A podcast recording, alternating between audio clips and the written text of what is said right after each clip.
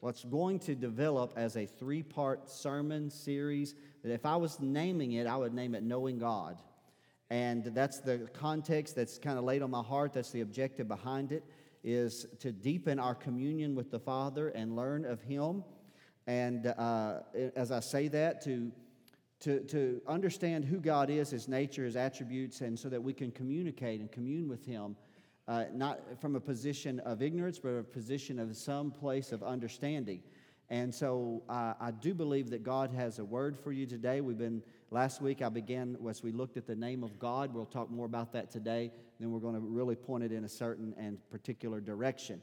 So if you found John's gospel, I'll ask you once again to honor the word of God. It's our tradition here at First Assembly by standing. We're going to read in verse number 52. Here it says, then said the Jews unto him, him being Jesus, the Jews being the Pharisees, this particular moment in this conversation.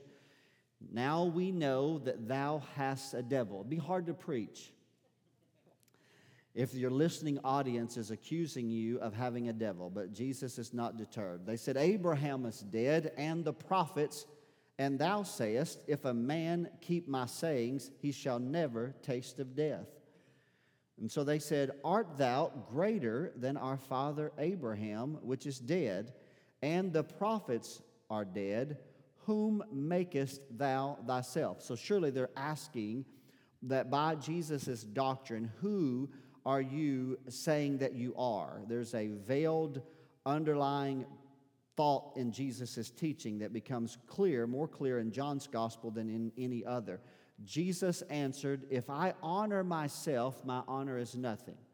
It is my Father who, uh, that honoreth me. Jesus said, Of whom ye say that he is your God.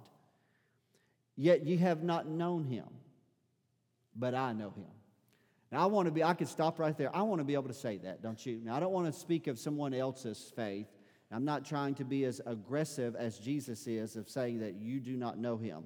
But I want to be able to say, I know him, that I know the Father today, that I can commune with him. I understand at whatever level of, of uh, understanding God gives me concerning who he is, I can commune with him based upon some measure of that understanding. I, he said, Now listen, if I should say, let's continue this. Jesus said, If I should say I know him not, he says, I shall be a liar like unto you.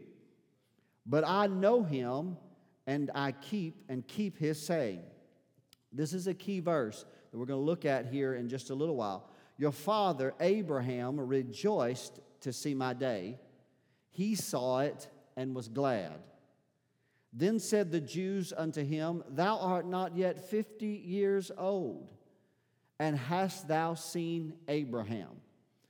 Jesus said unto them, Verily, verily, I say unto you, stop right there. This is a key scripture and understanding who the person of Christ is.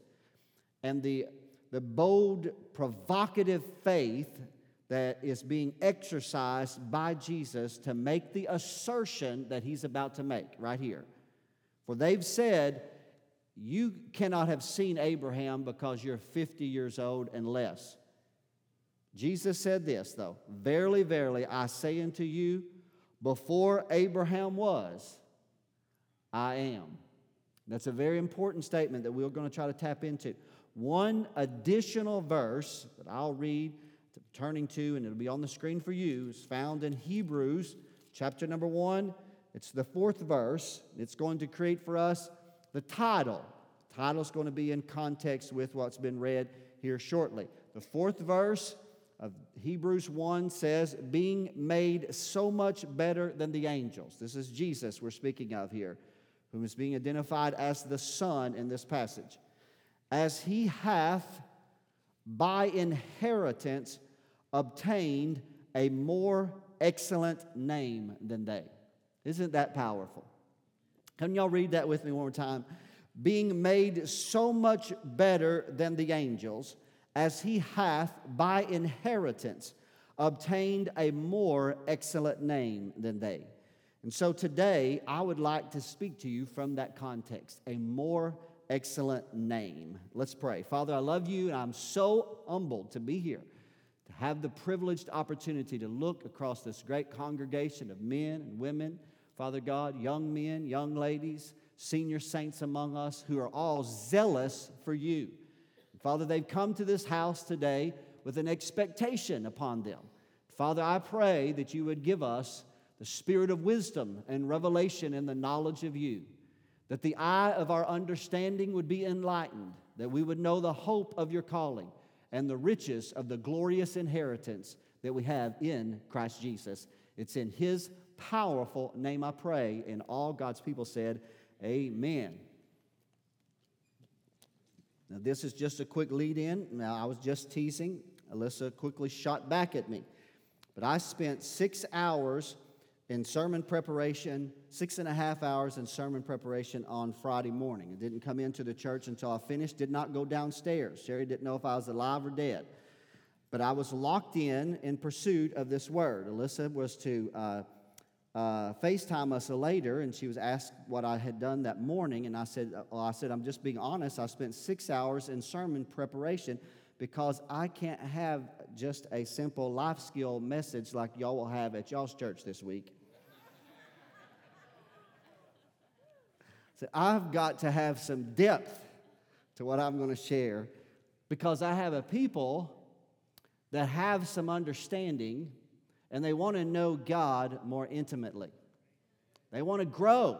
I don't care how old you are. You may have come in here like this this morning, but inside you, is a desire that says, God, I want to know you. I want to commune with you and fellowship with you. Now, if you were not with us last week, I shared with you in that context of one of the ways that God has chosen to reveal himself is through his name. And I broke it down for you line upon line, precept upon precept, as I could understand it. Now, I'm in no wise, I'll say it again, as a, uh, as a cop out, if you would that I'm in no wise a Greek or a Hebrew scholar. I struggle with good English, and I know that. But at the same time, I, I can study and I can read and I can enter into other men's labors. And I can't stand up here and say that I can pronounce Greek names accurately or Hebrew names accurately, but I, I, I believe that you'll get the gist of it. That's the objective in the first place. And we went to the name of El, El in the original language, for that's from which the name of God is translated. And we broke it down Elohim, creator. He revealed himself to Abraham and the patriarchs as El Shaddai, the Almighty One, or the Mighty God. And then he appeared to Jacob and uh, confirmed a covenant that he had made uh, with Abraham. And he also then appeared to Moses and he revealed that the name of what we call Yahweh. We'll talk about that a little bit later. It's only four consonants in the Hebrew alphabet, there was no vowels. That the actual pronunciation of it has been lost to history. For in the second century AD, the Jews of that era chose to no longer pronounce the name of God lest they break the commandment, the Ten Commandments that says, Thou shalt take the Lord, shall not take the Lord thy God's name in vain. So we really to this day do not know the exact pronunciation of his name, but we say Yahweh is more familiar. That's the transliteration of the name Yahweh. Y H W H, as we see it given to us uh, in the scripture. But from that, though, we went a little bit and we broke that down, and I had a lot of fun preaching it because I like, because it reveals, if you see that when he was translated as Jehovah, that's more the English translation, that when we see that there's what's called the compound names of God. And in those compound names of God was a revelation of the character of God because usually it was associated with a moment in the life of a patriarch or a prophet that that name was captured almost like by a, photo- a, photograph in time, but it would always continue to read. You can always go back to it. Because let me say this the Bible says in Hebrews that God's the same yesterday, today, and forever. And so if he was Jehovah Shalom to Gideon, he's your peace today. Come on, somebody, amen. And so that was at the heart of the message. And so, but we're going to go a little bit farther. I'm not going to retrace all of that, though I'll have to some. I encourage you to go back and listen to it. It's on our podcast. But number two, I want to talk about the name of Jesus today. Now, I like to say the name of Jesus with a little bit of southern swagger to it. We don't just say Jesus. We say Jesus, right? We say it with a little bit of emphasis as a preacher, Jesus. And we all pronounce it a little bit differently, but I want to take you into it for just a moment because it is a more excellent name. It is a name that the Bible says in the book of Philippians every knee's going to bow before one day, and everyone is going to confess that Jesus is the Lord to the glory of God the Father. Let's go a little bit farther. I'm preaching better than y'all shouting, but that's all right. I'm used to it. In the Hebrew, again, for just a moment, the name of Jesus is actually Yeshua. Now, that's with um, that, that's not with, uh, without contradiction and conflict. If you read it, and there's some contradiction of whether or not the, that Jesus was uh, w- w- the Hebrew, because that's the actual same word that's translated Joshua. We have to remember both in the Hebrew and the Greek, there's not a J in the alphabet. And a J was not added to the English alphabet till 1600 uh, AD. And so we could see that the term that you're not, you and I are more familiar with, Jesus, is not actually the name that has been spoken for thousands of years, but actually it was Yeshua in the Hebrew, it was Iesous in the Greek, not Jesus or but Jesus. It's I E S O U S, but the I is pronounced with the yay. But you and I, we pronounce it as the English translation of Jesus. It actually means Jehovah is salvation. So if Jehovah is Yahweh, then it means Yahweh is salvation. And that's really unique to us. It's very important as we begin to understand this because the name of Jesus, the, the Bible says he obtained by inheritance, came with a certain significance even before his birth. You may go back into the Gospels, and you can find both Luke's record and Matthew's record of when the angel Gabriel appeared to Mary, there was a prophetic declaration about the babe that was going to be conceived in the womb of Mary, and there was something associated with it. It wasn't just his destiny, but it was his name. There was a revelation of who God is tied to that name that was going to be given to this baby that had no earthly father. And we can read in Luke's gospel that spoken to Mary, the scripture says, Call his name Jesus. And we're going to say Jesus because we're all English here, but if it was Greek, it would have been Iesous. If it was Hebrew, it would have been Yeshua. But we can all say Jesus today, correct? Let's go a little bit farther. He said, Call his name Jesus. He shall be great, and he shall be called the Son of the Highest. Let's go a little bit farther. And so when Joseph discovers what's taking place, you remember, he's thinking about putting Mary away because he doesn't believe that she's actually conceived a child by the Holy Ghost. But God came to him in a dream, spoke to him by a dream. And here's what the Lord spoke to Joseph She, being Mary, shall bring forth a son, and thou, you, Joseph, shall call his name Jesus, for he shall save his people from their sins. And so there's a correlation from the name of Yahweh, which is salvation. Jehovah is salvation, and the name of Jesus. Let's go a little bit farther. Luke 2 and 21 says that eight days after the, his birth, at his circumcision, the scripture says that they called him Jesus because he was named of the angel. Listen to this, even before he was conceived in the womb. God had already given him his name. And now you may remember in that scriptural text in Matthew's narrative, remember, Matthew is a Jew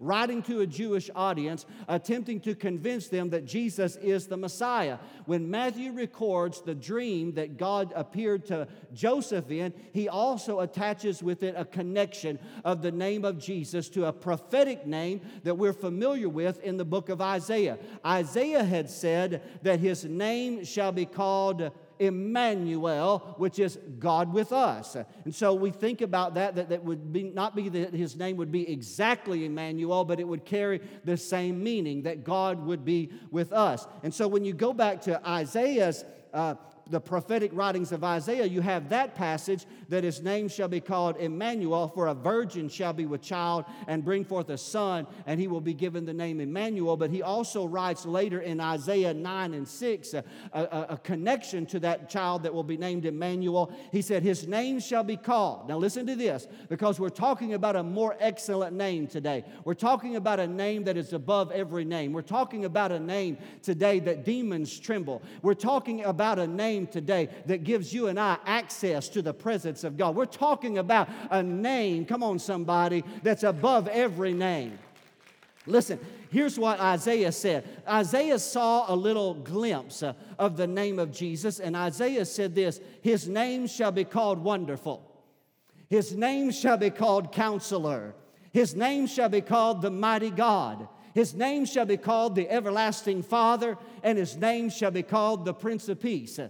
Now, I've often read this this way. You may read it differently, but when I read the gospel narrative of when the angel appeared, why didn't the, God, the angel repeat what Isaiah said? Why didn't he say, Mary, call him wonderful? Call it. He did. He said, call him Jesus, because contained in the name of Jesus is the revelation that God is wonderful, God's the counselor, He's a mighty God, He's the everlasting Father, and He's the Prince of Peace. And you and I call him Jesus today. Hallelujah. He is Emmanuel, God with us. I want to take a moment to just connect to the text in John 8 for just a moment. By saying to the Pharisees on that day, before Abraham was, I am. Jesus was to a degree, we won't develop this thought today, revealing his divinity. Now, let it be known today that Jesus was all man, complete man. He died on the cross, blood flowed out of his body. He had fleshly appetites, yet he knew no sin. He was the Son of Man, but we recognize today he had a dual nature. He was also the Son of God, and so he had a divine nature as well. And in that moment, Jesus is revealing to his listening audience uh, that he, though is the Son of Man, he's also the Son of God. And he's making himself, Paul said in Philippians 2 that he made himself equal with are y'all with me? I'm preaching. I'm just, y'all stay with me. So, the name of Jesus uh, in this moment, and Jesus, his person, he is associating his person and his name with God.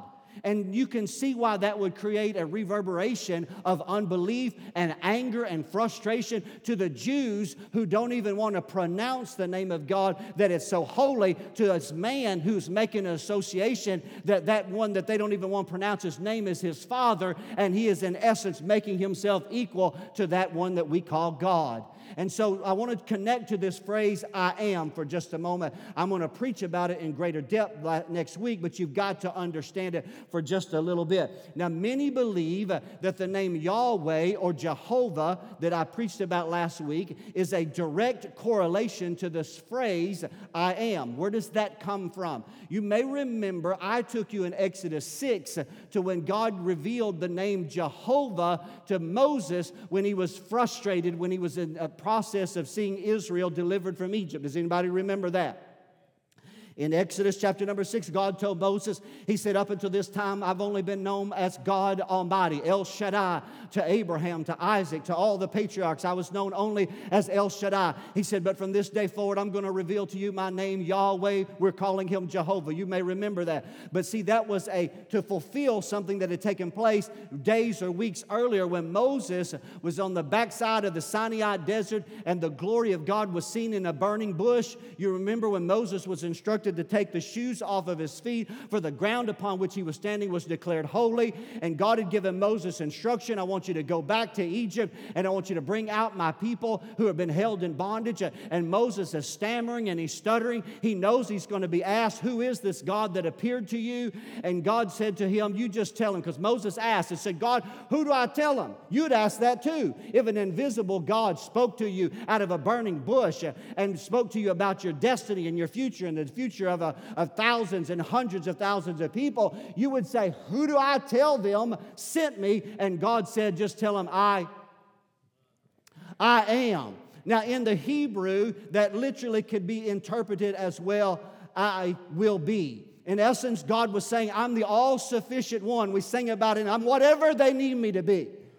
God was simply saying, I'm whatever I, that they need me to be. But many scholars tell us uh, that the name Yahweh that we see later being used uh, and the, na- the name I am, there's a direct correlation based upon the spelling of Yahweh and the Hebrew word that is translated I am or I will be. But I can't take you into that today. I lack the understanding. I can read it and understand it, but I can't correlate it to you. You'll have to go and study that out on your own. But we can understand today that anytime the term I am is used, it is in the same context as Yahweh or Jehovah, you and I say Lord because that's the translation in the English. So to, when Jesus is saying, I am, before Abraham was, are y'all with me here today? Before he was saying, I was there in that burning bush because me and my father are.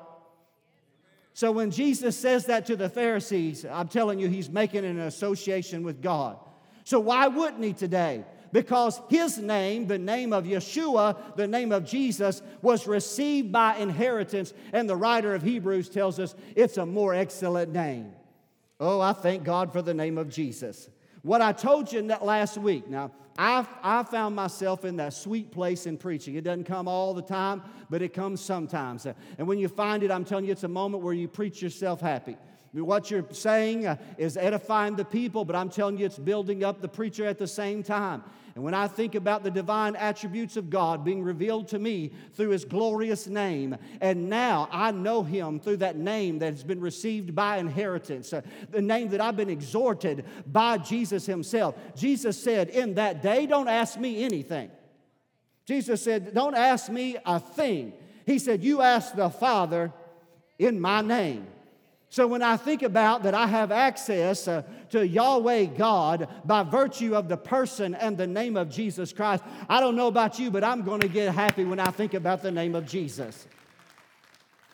So the question I have for you today is there a prophetic connection to the person of Jesus Christ and the compound names of God? Do y'all remember that I preached to you the compound names of God? Jehovah Shalom, Jehovah Nisi, compounded, the name Jehovah compounded, added to with another name, revealing to us his divine attributes and his divine character. Why is that important? Jesus said, I know him. I know him. God wants you to know who he is. God wants you to be moved in your understanding because God does not want you to approach him in unbelief and ignorance. God wants you to approach Him based upon an understanding of the Word of God, communing with Him based upon what He's already previously said and declared. God is a God that watches over His Word. It will not return to Him void, but it will accomplish what He has sent it forth into the earth to do. You know what moves God when a man or a woman of God approaches God based upon what He's already previously spoken and declared by His own mouth, and when God declares it, He'll not change it. He'll not change it. And so, listen, don't sit here in unbelief or in ignorance. Uh, I'm telling you, you'll never get anything from God. You'll never know God intimately, and you'll never be the person God has called you to be. But when you learn uh, of Him uh, and you learn of His divine nature and you approach Him based upon what He said by His Word, then you'll have, the, uh, you'll have that grace that Jesus said and that confidence that Jesus had when He said, I know Him. See, to the Jew, he was veiled in the tabernacle. To the Jew, he was veiled in the temple. But Jesus said, Before there was an earth, I was with him and I know him. And you can know him too. You can walk with him and talk with him and fellowship with him. Let me tell you who he is today. He's Jehovah Nisi. Now, we read about that last week, and that was found in the book of Exodus. And that was when there was war with the Amalekites and Israel, when Moses held up his hand by the aid of Aaron and Hur, the scripture says that there was a great victory. So they established a banner and they called that Jehovah Nisi, the Lord is our banner, or some say the Lord is our victory. So I'm trying to see is there a correlation to the name of God and the person and the work of Jesus Christ? Well, I want to say this about Jesus. First of all, let me tell you about Jesus. He is victorious today. So that Jehovah Nisi means victory, and so Jesus is victorious. He's victorious over death, over hell, over the grave. He's victorious over the devil and demons. And let me say this, and even of the world. And I love this verse here. In John 16 and 33, Jesus said, In the world you shall have tribulation.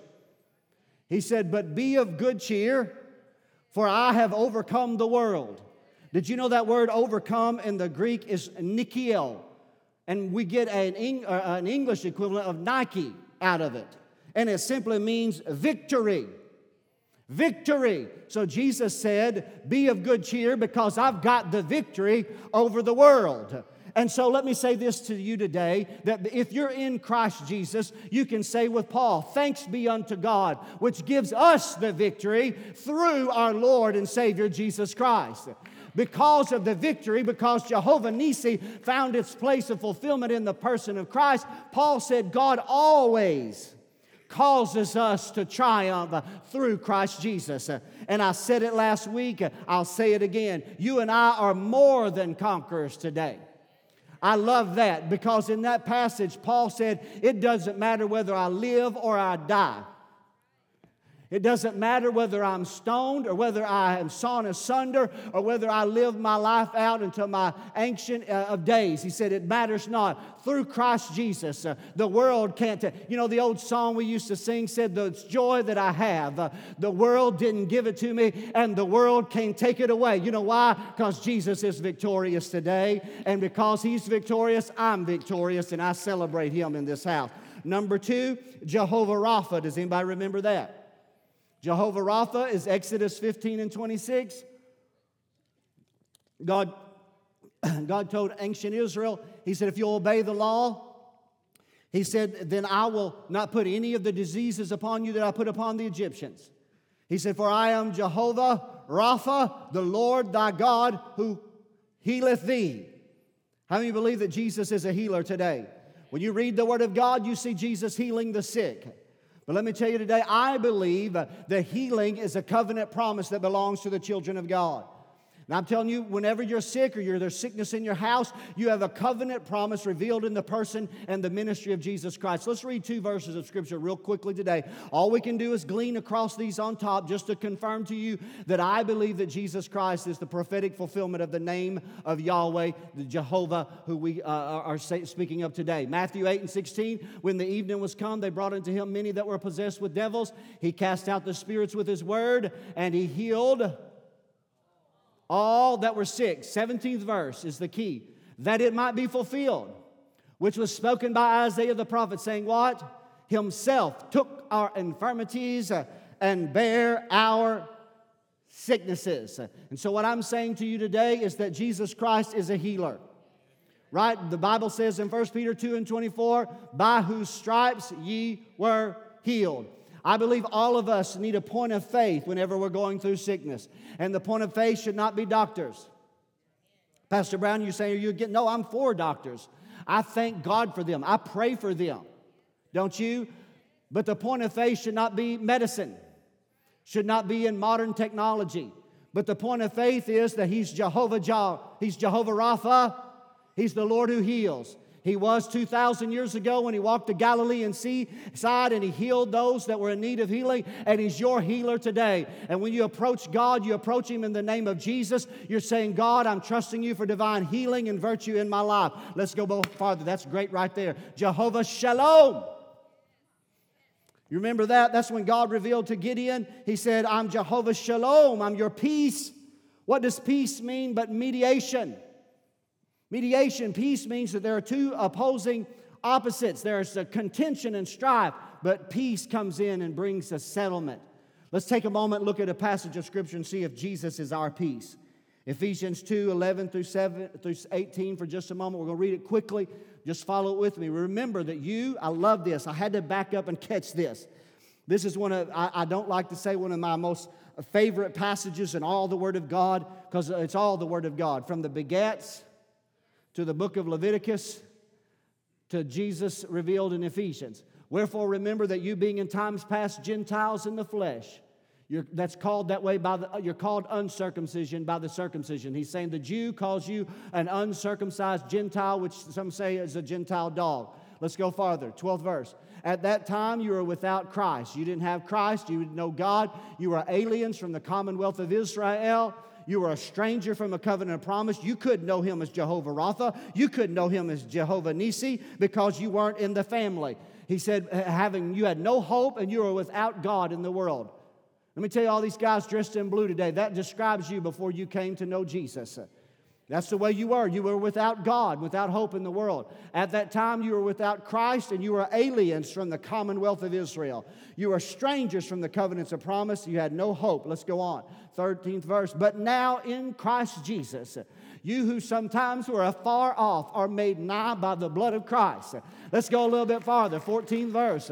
For he is our peace, Jehovah Shalom. Uh, he's made both one and he's broken down the middle wall of partition between us. 15th verse. So let's go on down. He abolished in his flesh the law of commandments contained in ordinances, and he's made of two one new man, making what? He made peace, 17th verse, that he might reconcile both unto God in one body by the cross. He slain the enmity thereby, 17th verse. He came and he preached what? He came and he preached what to you who are afar off, who are on drugs, who are bound by alcohol, who are going through the process of hurting and harming yourself and your family, and you didn't know God. And somebody said, Go to the other side because there you'll learn about God. And God said, You were way off. But now He's calling to you and He's saying, I made peace. I'm Jehovah Shalom. There's nothing that separates us. Come on back to the family of God. 18th verse. And through Him, we both have access by one Spirit unto the Father. I'm telling you today, you and I have peace with God through Jesus Christ our Lord. I have communion and fellowship with God, and because of Jesus, He is Jehovah Shalom. I love this next one. I'll tell you what, I could have ran in here last week. Jehovah Shammah. I didn't even get to tell JoJo about that this week. Jehovah Shammah. Just say that with me. Can you say that? He is Jehovah Shammah. Isn't that powerful? Did y'all feel that? Am I the only one? Do I feel that? I feel that. He's Jehovah Shammah. What does that mean, Pastor Brown? Remember, I told you that was only used one time in the Old Testament? It was in reference to the temple in Jerusalem in the book of Ezekiel when Israel was in what's called the Babylonian captivity for 70 years. And a small group had made their way and had start the process of rebuilding the temple. And so, but the majority of people are in uh, Babylon, and the temple is in Israel being rebuilt. And Uh, Ezekiel is in Babylon and he gets a vision from God about God. And God said, Tell my people that my name is Jehovah Shammah because God said, You're here, you're in captivity, but I want you to go from captivity back to the homeland. And guess what? By the time you get there, I'm going to already be there waiting on you because I am Jehovah Shammah. I'm the Lord who's there. Woo! I feel that in Jesus' name. Man, that means when you get ready to come to church this morning, God was waiting on you. And when you go home this afternoon, he's going to be waiting on you when you get there because he's always there. But I saw something that said, but what about this thing with Jesus? How does that, par- how does that parallel? Where's the correlation? How does that connect? You remember what Jesus told the woman that he spoke to uh, at, at the well? And she said, You know, we worship God on this mountain. She was a Samaritan. And Jesus said, Woman, let me tell you, the hour is coming when neither in Samaria or in Jerusalem will they worship the Father. Remember that? Because he said, I'm looking for those who will worship me in spirit and in truth. Y'all remember that? So Jesus was saying, there's going to come a day when God's not going to be there. When Jehovah Shammah's not going to be there. But where's he going to be? Jesus said, Where two or three shall come together, listen what he said, there I am. Oh, Jesus of Nazareth. I'm telling you, a good Baptist church would have shouted over that one right there. He said, God is not going to be worshiped through the means of the temple any longer, but you get two or three that are born again by the power and the virtue of my blood, covered by my name. He said, There's where I'm going to be in the midst of them. And that's why I can tell you today, He is Jesus, is Jehovah Shammah. He's here because He's there, because wherever you gather, that's where He's going to be at. He's Jehovah Tsidkenu. He's the Lord, our righteousness. Did you hear that? He's our righteousness. That's what Jeremiah called him. But what about Jesus? Here's what I, can I tell you a little bit about Jesus for a moment? Jesus' death and subsequent resurrection declared him righteous before God. Did y'all know that? Let me say that one more time. Did you know men unjustly put Jesus to death? He did not deserve to die, right? Even Pilate's wife woke up and she had taken a nap in the middle of the afternoon and she went out to her husband and said, Have nothing to do with this righteous man. But men unjustly put him to death, right? But when God raised him from the dead, God declared him to be righteous. And so, through his righteousness, he's both just and he's the justifier of all who will come to him. So the reality is, God is just, uh, and He's declared Jesus as righteous through His resurrection. But you and I were unjust. We were sinners uh, away from God. But when we come to God through faith in Christ Jesus, you know what we are? We're declared to be the righteousness of God in Christ Jesus. And in this passage here, He's made us righteous before God. He's made us the righteousness of God. And He's made He is our righteousness in that moment of time. Say, Pastor Brown, I don't feel righteous. I don't care about whether you feel righteous. God declared Jesus righteous. And if God declared Jesus righteous and you're in Him, then you are declared righteous in the eyes of God. Come on. Well, we've been preaching about that for a long time, and I've got to skim because I got to get you to one finality here in just a moment. This is just a skimming over the surface, isn't it? But I promised somebody last week when they walked out of the door they said, Pastor Brown, what a word. They were really encouraged. I said, get ready because the, the next week's going to be even better. And I'm holding back right now because it's going the word. I'm telling you, he's revealed himself through his name. It's a more excellent name. It's a name that we honor and reverence today. He's Jehovah Im Kadesh. What does that mean? It's the Lord who sanctifies you. In Leviticus 20 and 8, God told Israel, He said, I have sanctified you. Now, I'm picturing this in my mind because I'm seeing God in the highest of heavens looking at the multitudes of men and the nations that are on the earth. And God chose one group of people called Israel. And God said, I've sanctified you. What does that mean? I have set you apart. Do y'all remember that? I've set you apart. How many believe that the Israelite people were chosen by God and were set apart by God? You believe that? But here's where we have a, a disconnect many times in our faith. We fail to realize that God set us apart. Let me tell you today, you were chosen by God. You were chosen by the Lord. I've said this many times. I'll say it one more time. I'll just, you didn't find God. Men, I know you say, I found God at the other side. No, He found you, right? You were the one lost. God wasn't lost. You weren't searching for Him, He was searching for you. He just narrowed you in a place where you had stopped running long enough so He could come along and reveal to you that He had saved you and chosen you. So in 1 Corinthians 6 and 11, here's what the Apostle Paul said in Christ Jesus. He said, And such were some of you. And if we'd have taken the time to read those three previous verses, he listed some of the most. Uh, uh, uh, you know, difficult places to be in sin. And he said, and you used to be. Some of you used to be. But now, this is who you are. Who are you? What are you? Washed I don't know about you, I feel I'm clean today. I'm clean because I've been cleansed by the blood of Jesus Christ. And notice this, let's go farther. And I'm justified in the name of the Lord, right? Right? But I'm also sanctified. I've been set apart by God for the purposes of God. Let me just speak. I didn't, until yesterday afternoon, didn't know the men of the other side were going to be here with us today. But let me tell you, what, guys, one of the things that you're going to need to discover about God is that God had a divine purpose for you. And He has a divine purpose for you. And as you discover that purpose, you'll get up every day of your life. And it doesn't matter, you don't, you don't have to be the wealthiest of all. You don't have to be the most educated. You don't have to be the most talented. All you have to do is be you. All you have to do is because God loved you, He saved you, He sanctified you, He called you, and He's given you a purpose to live your life every day for the glory of God. There's one thing that you and I can do every day of our life. Every day, no matter what circumstance we're going through, we can live every day to the glory of God. Whether I'm healthy and whole or whether I'm sick and in bondage, I can still give God glory in every season of life that I'm in because I'm set apart for the glory of God. Seven and eight, and I'm going to close on the eighth one. Number seven, very quickly, is Jehovah Raha. Raha.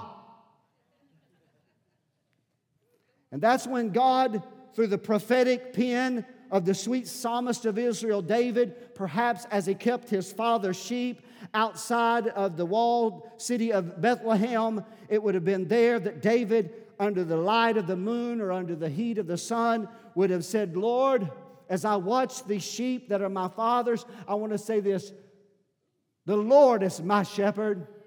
So think about that for just a moment. David could have felt vulnerable because he was watching the sheep, but who was watching David? David was watching the sheep, but David still had to go to sleep. David still had to go to rest. David felt fatigue. But the psalmist would later write, He that keepeth Israel shall not slumber, and he shall not sleep. And so David said, The Lord is my shepherd, I'll not lack. David said, Whatever I'm going through, even the valley of the shadow of death, behold, thou art with me. Your rod and your staff come. Did you know that this is the world's most recognized passage of Scripture, Psalm 23? But to add fulfillment to the prophetic declaration that Jesus is the fulfillment of the compound names of God, Jehovah is my shepherd. In John chapter number 10, what did Jesus say? I am. I'm the good shepherd. And let me tell you what he did. He gave his life for you. He said, A thief comes and a hireling flees, but the good shepherd will give his life for the sheep. And I can say with the sweet psalmist of Israel today that the Lord is my shepherd. And I can say this in understanding that Jesus is that good shepherd today. Thank God that He walks with you and talks with you and keeps you. And when you're broken and hurting and wounded and lost, He'll leave the 99 to go find you, to bring you back to the fold and to pour into you healing oil and His divine grace. Jesus is the Good Shepherd today. Do y'all believe that today? Thank God for Jesus today in this house. I love Him today. And lastly, oh, I feel the Lord today. I'm so grateful for God's kindness, aren't you? I'm so grateful for the, the names of God and the power. I'm telling you, when you know who God is, you commune with Him on a much deeper, more intimate level. Does that make sense? Pastor, let me give you one last example before we go into this final one. Remember when David was about to step into the valley of Elah and fight Goliath? Do Y'all remember that? Do you remember what David said prophetically? You see how important the names of God are, the name of God and the compound names of God. He said this as, as Goliath roared against him and as the Philistines mocked Israel because they sent out a young boy to face their giant, David said this David said, Thou comest to me with a sword and with a shield and with a spear. But I come to thee in the name of the Lord of hosts. so the Philistines were trusting in their giant who was trusting in his might and his sword. But young David was trusting in the name that God had revealed to him, the name Yahweh, the God of his fathers. And he said, I'm going to put my trust in the name of God. I know today when you read that story, you know that when the battle smoke cleared, there was a victor that day, and it wasn't Goliath, but it was the young shepherd boy who gained the victory because he was Jehovah Sabaoth. He was the God or the Lord of hosts. He said, I put my faith in the Lord of hosts. It means something to know the names of God.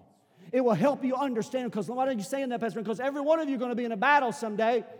Every one of you can go through a trial, and you got to know: Am I going to be victorious or not? Well, in Christ Jesus, He's Jehovah Nissi. He's your, He's your victory.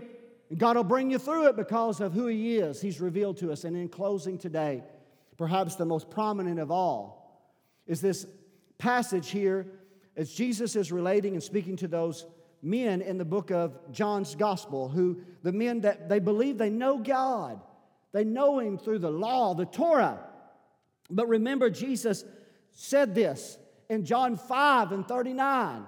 He said, "Search the scriptures, for in them you think you have life, and they are they which testify about me." And so Jesus is saying, to those that knew the Word of God, search them again. Because if you'll look closer, you'll, be, you'll understand that that Scripture is revealing who I am.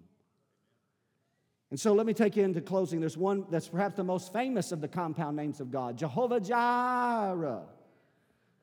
He's my provider.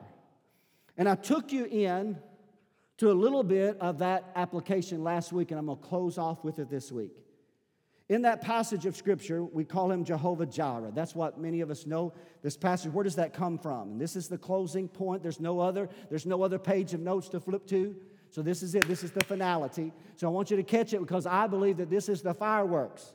This is like fireworks on the fourth, that we save the best for last.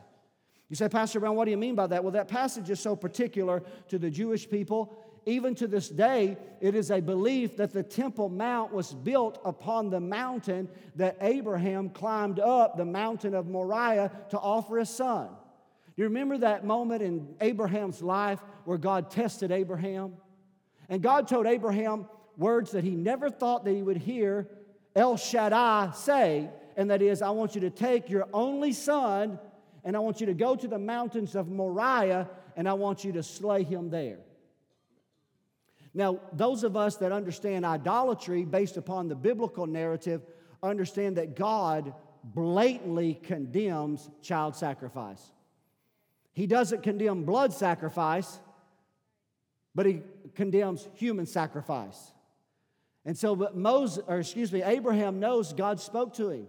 So he takes his son, the heir, the covenant heir of promise, and he takes a journey with some men, and the men go with him to a certain place, and he leaves them there, and he starts what's known as a three day journey to the top of Mount Moriah.